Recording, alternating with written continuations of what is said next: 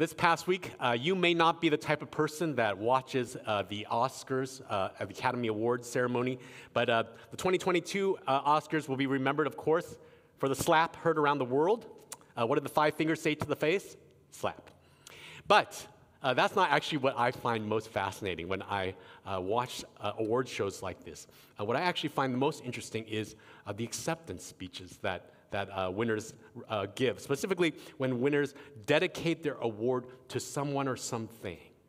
I find that uh, that's actually what I'm most interested in, what most grabs my heart and, atten- and attention.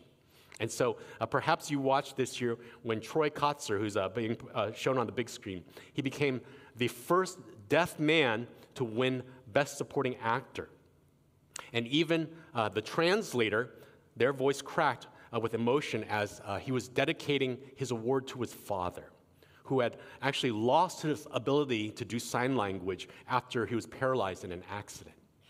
And so Troy uh, mentioned that, Dad, I've learned so much from you. I will always love you. You are my hero. And so even the translator and the people in the audience were deeply moved by his dedication to his dad. And I wonder for you this morning, if you were to reflect on the blessings the accomplishments, the relations, the situations in your life, who or what would you dedicate it to? Who would you acknowledge or attribute or offer all these blessings and situations of your life to? So I want you to be thinking about that as you turn in your Bible this morning to Nehemiah chapter 12. We're in this series called Restore, how we experience restoration in our lives by returning to God to rebuild what's broken.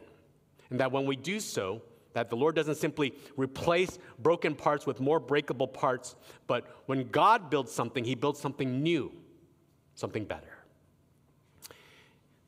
Excuse me. Now, previously we saw that God had given Nehemiah a conviction for a suffering city in need of a savior. And so, with prayer and planning and preparation, he casts this vision to rebuild both the physical and spiritual walls of their families and community all together, creating a refuge to welcome people to worship God. Because restoration isn't just about walls, it's about worship. And now, after they've rebuilt these walls, they've read God's words, they're repenting from sin, they're renewing their covenant with God, they're refilling the city with people, and now they're finally ready to celebrate what the Lord has done with a dedication. And so we're going to pick up starting in chapter 12, verse 27. I'm going to jump ahead a little bit. And at the dedication of the wall of Jerusalem, they sought the Levites in all their places to bring them to Jerusalem to celebrate the dedication with gladness, with thanksgiving, and with singing, with cymbals, harps, and lyres. And the sons of the singers gathered together from the districts surrounding Jerusalem and from the villages of the Netophathites, Netophathites, also from Beth Gilgal and from the region of Geba and Azmaveth for the singers had built for themselves villages around Jerusalem. And the priests and the Levites purified themselves, and they purified the people, and the gates, and the wall. So, what's happening here is with the completion of the work, God's people are gathering together for the dedication of the wall of Jerusalem. Now, what does that mean when they say that they're having a dedication? For many of us, we picture in our minds perhaps a baby dedication or a building dedication. We are familiar with that, which in our day has come to mean something like in an inauguration or a celebration of just something that's new, right? But in the Bible, this word that's used in this passage of dedication is the same word that's interchangeable with the word consecration. What that means is when you devote someone or something to God as a holy offering, that's what it means to consecrate it. That you're devoting it to, to God as a holy offering. And so picture this in Second Chronicles chapter 7, when the temple of God is completed, what happens is the glory of God comes rushing in and filling that house. And that in sacrifice and in celebration, the people dedicate that building to the Lord for his work, for his worship. offering it to God, devoting it to God as a holy offering. Second example, Proverbs chapter 22, verse 6. In your translation, it says, train up your child, but the actual word there is the same word here. Dedicate your child in the ways of the Lord. In other words, to train up, to devote your child to love God and to live for God. That's what consecration and dedication means. And so, the first piece I want you to get this morning is that, that we are to set apart things to God for His use and for His glory. That's what it means to dedicate someone, something or someone. Now, if you were a Jewish person back then, or as you think about the th- things in your life now, sometimes we might wrestle with, well, why should I dedicate it to God, give it to God, when I'm the one who built it, I'm the one who birthed this child? Why should I do that? And so the first piece is setting something apart to God for His use and His glory. But the second piece we see in this passage is about praise, giving credit to God. Verse 27 through 29, we see these Le- Levites. They are the worship leaders uh, of, the, of the people here. They come and lead worship with gladness, with thanksgiving, with singing. Why are they doing this at this dedication ceremony? Because they're not just completing a construction project. What they're doing here is this wall that they're all standing on top of, because they're all on top of the wall at this point, is the tangible evidence of God's faithfulness and forgiveness for his people. For those of you who've been tracking with us, remember this began, the story of this began long before Nehemiah. That the forefathers of Nehemiah's people had turned away from God's presence and protection. And the end result, when you walk away from God and you walk away from His protection, is that you start facing life and enemies on your own. And so what happens is that Judah gets conquered and Jerusalem gets destroyed, including all of its walls. But God has not abandoned them. And so, generation later, as the people are repenting of sin, they're praising that this is a good and holy and loving God who has brought them back to rebuild broken walls and to restore broken lives. And isn't that a picture for us of the gospel? What Jesus does. That God sends his son to die for our sins, to rise as our Savior, to rebuild, to restore us forever when we follow him by faith. And so the picture here is that a dedication isn't simply a housewarming party or a baby welcoming party, that it is a declaration of praise where we give credit to God because it's not about what I have done. That's why I can give it, because it's not about what I've done. Psalm 127, verse 1 says, Unless the Lord builds the house, those who build labor in vain. If you do it on your own, you think you're building it yourself, you're not going to come up with much. And so, what praise does, as we're giving thanks to God, it, we're recognizing what God has made, what God has given, what God has accomplished. And so, the credit and the ownership belong to God. Third piece, in verse 30, we see that the pastors and the worship leaders not only consecrate the gates and the walls, you see, they also consecrated themselves, they purified themselves. In other words, when we dedicate something to God, that is not only dedicating our stuff or our situation to a holy God for his holy use, we also dedicate ourselves and our lives to him as well. And so, as we talk about what it means to give, I think sometimes we, we think, well, why is God asking, or why does the Bible show us that we're to give things back to God? Because you and I know that by faith in Christ, we receive forgiveness for sin, we receive a forever with God as a free gift. That's grace, right? It's free. And as we learn to love Jesus and follow Jesus, Romans chapter 12, verse 1 says that we respond to his grace by offering our whole body, our whole lives, all that we have, all that we are uh, to God, because that is worship. So there's the grace that we receive, and there's the worship that we give. And so the big idea for the passage this morning is that, like the Jewish people, we dedicate things in our life to God in praise and set it apart for His purposes. So when we dedicate something to God, there's the praise element and there's also the purposes of God element. Because praise reminds us what God has given, what He has done, and that as we praise Him and remember that this is His, this is, that He's the one who's done this great thing, in response, we give it back to Him. We devote our dollars and our days, our resources and our relationships, our mind, our hearts, our bodies to Him. We dedicate to Him our work and our life because all of it really is from Him and it all really belongs to Him. And so we dedicate it to Him to accomplish His good and His glory. Because the issue at stake here is one of worship. You see, we were made to glorify and enjoy God forever, the Westminster Confession tells us, the Catechism tells us. But if you are not pursuing God or pouring yourself out to God, that doesn't mean you stop worshiping. In fact, all that means is that we just direct it to someone or something else. And the Bible calls that idolatry. And so let me put it in the context of what we're talking about this morning. God has given you and I uh, the ability and opportunity to build a, a wall, to build our career, to build our lives, to build our homes. And these are all good gifts from God. But the problem is, if you and I are not careful, that the things God gives and the things God made, they can take the place of God. The blessing is mine, the credit is mine. This is what I cherish most in life, and I'm going to use it for my joy, my purposes, my fulfillment, my glory, instead of finding all those things in Christ, in God.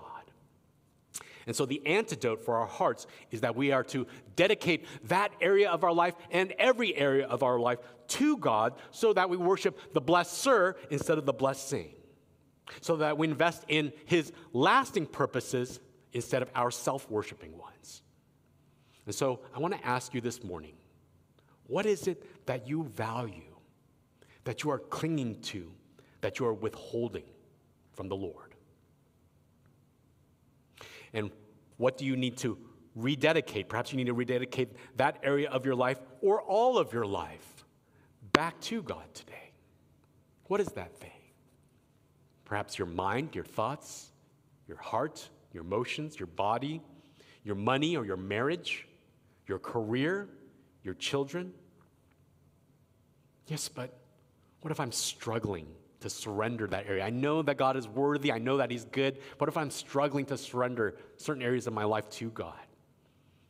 And like this passage, we start off by giving Him praise. Because as we remember that He is a good God, that He's a giver, that He's our God, it realigns our hearts. It reminds us that it's all from Him, it all belongs to Him to be used by Him for our good and for His glory. Praise will change your heart so that you can surrender and dedicate things to the Lord. Let's move on in this passage. Verse 31. Then I brought the leaders of Judah up onto the wall and appointed two great choirs that gave thanks. One went to the south on the wall, to the dung gate, and after them went Hoshaiah and half of the leaders of Judah, and Azariah, Ezra, Meshullam, Judah, Benjamin, Shemaiah, and Jeremiah, and certain of the priests' sons with trumpets. Zechariah, the son of Jonathan, son of Shemaiah, son of Mattaniah, son of Micaiah, son of Zaccur, son of Asaph, and his relatives, Shemaiah, Azrael, like I can't read very well, Azrael, Azarel, uh, Milalai, Gilalai, Maui, Nethanel, Judah, and Hanani we do actually, pra- like in seminary, practice like speak, speaking Hebrew and learning how to pronounce things well, but I didn't do well in that class. Okay, with the musical instruments of David, the man of God, and Ezra, the scribe, went before him. At the fountain gate, they went up straight before them by the stairs of the city of David, as the ascent of the wall above the house of David to the water gate on the east. And the other choir, remember that there were two choirs, of those who gave thanks went to the north. And I, Nehemiah, followed them with half of the people on the wall, above the tower of the ovens, to the broad wall, and above the gate of Ephraim, and by the gate of Yeshanah, and by the fish gate, and the tower of Hananel, and the tower of the hundred, to the sheep gate. And they came to a halt at the gate of the guard. Praise the Lord, we're done with that passage. All right, so uh, verse 31 Nehemiah brings all the leaders and of the community and the church onto the wall. So they're all stepping on top of the wall, and they walk along it with two massive choirs to continue giving praise to God. In verse 32 to 36, Pastor Ezra, who has his own book, but is a contemporary of Nehemiah, he leads one group with a worship band full of musical instruments to walk atop the south side of the wall. And then in verses 37 to 39, Nehemiah quietly follows this other group of worships, worshipers around the north side of the wall. And then they all end up meeting together at the gate of God's temple. So that's in summary what's happening in this passage, if, in case you zoned out for a minute. Now, the question is why are they doing this? Why are they bringing these two massive choirs, walk along this the, uh, the, the top of the wall? Yes, of course, they're giving thanks to God, but it's more than that. Why would you bother having this long procession of praise that's walking? Remember, this is miles of wall. They're walking miles and miles on top of the wall. It's not just some weird religious ceremony. That's not what a dedication is. What's happening here is do you remember throughout Nehemiah, there was these three non-Jewish politicians from neighboring nations who don't love God, don't worship God, don't serve God, and they stood in opposition to the work of God in Jerusalem. Because as long as the walls and the gates remained broken, that meant that the city was defenseless, be easy to intimidate and subjugate to the will of its neighbors. And so we saw three times in Nehemiah, chapter 2, chapter 4, chapter 6, that this group of men, politicians, they tried to halt the construction of the wall through their political machination, through intimidation, through distractions. And they failed. And here's where we want to land in chapter 4, verse 3, one of these men, Tobiah, the Ammonite official, he attempts to antagonize and criticize the building of the wall. He's, he says to them, basically in a nutshell, your workmanship, your wall, your God is so weak that if a little fox climbed up on, on top of the wall right now, it would just crumble beneath its feet. This passage, this procession, is the response to that. You see, I want you to picture the weight of hundreds of Jewish people standing on the solid rock of this wall, the solid rock of their faith, broadcasting from the top of this wall their praise, so that later in verse 43 it reads that the joy of Jerusalem was heard far away by all the neighboring nations. It's a subtle way of Nehemiah saying to us and them back then, that everyone, everywhere heard our declaration that the wall, the work, the worship, the will of the Lord cannot be stopped. And now all of our adversaries know that our God is a great and mighty God. Amen? And so when you sing a song of worship, you, you know that song, We Praise You? This is what it means when you sing that line let praise be the weapon that silences our enemy. You see, because in this passage, after this moment of dedication for what God has done, every critic is silenced.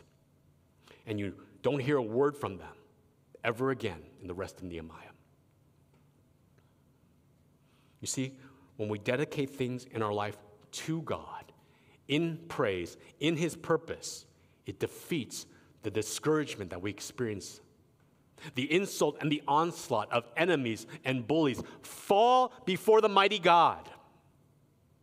And friends and family who may be discouraged by those opposition are now encouraged as they witness and testify to the power of a faithful God. And so many of you may remember um, about 11 years ago when uh, my family, we, when we bought a home and moved into this neighborhood, uh, I'll be honest with you, our families were quite skeptical about us living here. Why would you do that? Because in uh, you know, our parents' loving way, uh, they were telling us things like it's not a good investment, it's not good property value, it's not that great of a school system, is, is it a safe area? But Melissa and I, we made a promise to the Lord that we would dedicate our home and our family to the work of gospel in this community near our church. And I won't lie to you, over the last 11 years, there's been seasons of disappointment and defeat and despair sometimes. But what keeps us going are the praise and the purposes of Jesus. When I'm feeling discouraged, I remember dedicating five of my own neighbors and f- my friends to the Lord in baptism. I remember praising God for the open doors that He gave us with our Hidden Treasures outreach to children 11 years ago. I praise the Lord for all the times that He's opened doors for us to partner, have partnership with our local school, Burbank Elementary, and the open doors of being able to reach over 800 students and families with some of our church events because God is good. I think about our Bridging Grace outreach to give groceries and home supplies to, to local families over these last two years of pandemic. Thousands of dollars and hundreds of deliveries because God is good. And I think about our kids' homework club that currently serves students Monday through Thursday afternoons right here in this church. A tangible way that Jesus' love reaches out to families here at no cost. And as I remind myself and as we remind each other by declaring the praise and power of what God has done, it silences critics, it inspires those who are downtrodden in heart, and it lifts the name and the banner of Jesus high in victory. So, as you dedicate something in your life to God, to His will, to His work, to His worship, and we face antagonism and opposition at times, sometimes from external voices, and if we're honest, sometimes from that critical voice inside our own heads. But when we, what we dedicate to God, we surround with praise for who God is, what he has done because the praise and purposes of God defeat discouragement and silence every critic.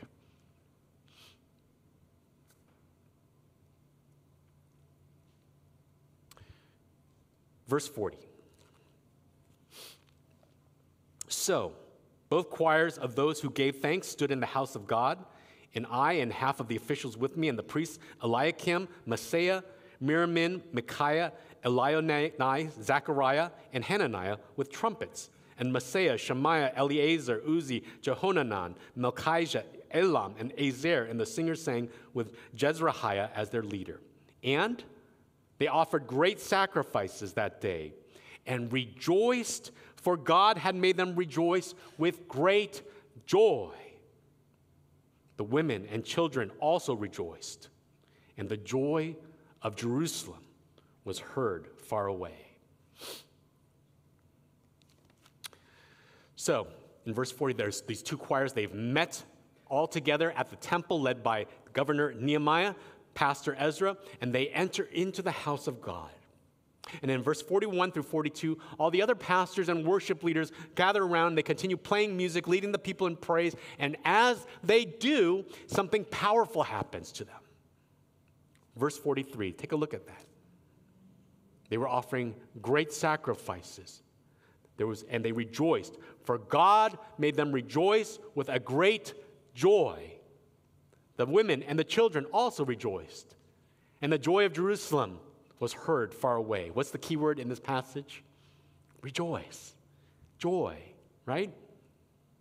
That as they dedicated this wall and their offerings of sacrifice and themselves to the Lord, they experienced this incredible joy and satisfaction that lifted their souls and lifted their lives heavenward.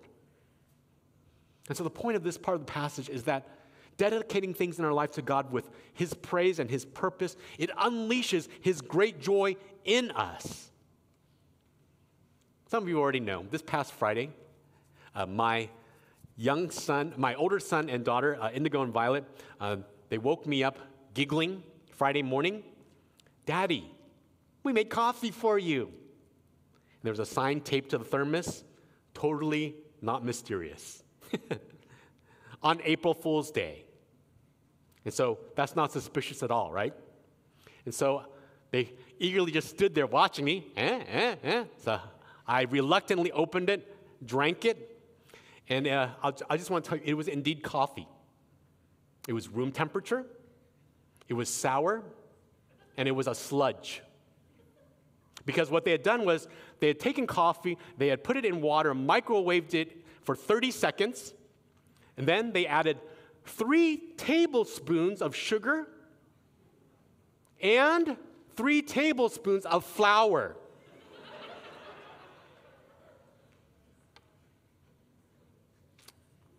Oh, gosh. And they had left this incredible mess in the kitchen alongside it. I want to tell you the Bible is true. Children are such a blessing from the Lord.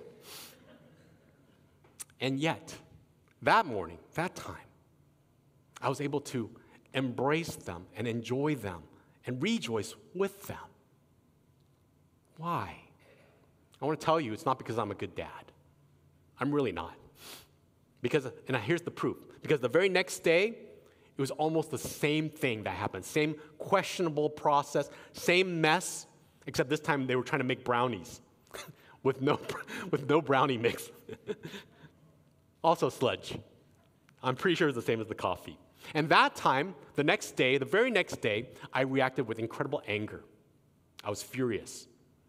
And when I was speaking, speaking to God about it, it's kind of like, Lord, why have you cursed me with terrorists in my own home? Why was, able, why was I able to have such great joy on Friday? It's not because I was prepared for April Fools. Because I'll tell you what, uh, last year, I was enraged when my children hid all the toilet paper from my bathroom before I noticed and before I, right, before I needed it. So, what's the difference? The difference was because this Friday, I was able to take a moment to focus on God's praise and purposes. Father, I rejoice because you're a good God. And these kids are a good gift. And they're from you, and so they belong to you. And I can rejoice in your good purposes for their lives. Just as my wife was reminding me that giving them freedom to make mistakes and learn and grow is part of God's good purposes. And not just for them, but God's good purposes including for me, to learn how to temper my anger, because I have great anger inside me. To be able to experience God's purposes in helping me grow in patience and kindness and gentleness and self control. And as I worship the Lord, as I focus on His praise and His purposes, joy starts to well up in my heart in the circumstance that in any other moment, if not for the goodness and praise and dedicating it to the Lord, I would be furious. You see, you and I, we struggle surrendering something to God at times because we're dependent on that thing to make us happy. I want you to think about those things that you treasure that you're having trouble submitting to God, dedicating to the Lord. We're afraid because we depend on that thing to make us happy, and we're afraid Jesus is going to steal our joy. But when your joy is in Jesus, but He gives us strength to be to experience His joy in our lives, right? We struggle and we're afraid, but the problem with that is when we put our happiness in these things that we're not willing to dedicate to God, it, our happiness can go up and down. It's dependent on the circumstances. It's temporary, it's tenuous, it doesn't last. But instead, you remember in Nehemiah chapter 8, verse 10, he talks about how the joy of the Lord is your strength. That Jesus is that Lord, that Jesus is my joy. John chapter 15, verse 11, is Jesus says to us, These things that I've spoken to you, that my joy may be in you, and that your joy may be complete or full. And so, what that means is when our joy is in Jesus, then we don't have to look to our accomplishments or applause. We don't have to look towards health or wealth or our job or our spouse or our kids or our ministry to be our source of joy in life. Because when your joy is in Jesus, when the joy of the Lord is your strength, it means He gives strength to be a good spouse or to be a good friend, to be a good worker, to be a good student, to be a good minister of the gospel, gospel because then you won't take these good things and try to make them God. You won't go to people and things to make you strong and happy. You'll go to Jesus, and He'll give you joy, He'll give you strength so that you can be a blessing with all these other things. Because when your life is dedicated to the praise and purposes of God, that's when you begin to experience real joy. Amen?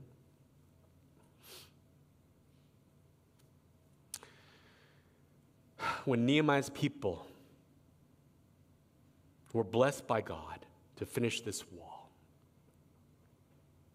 You see that they're not celebrating it as their own achievement or their own fulfillment.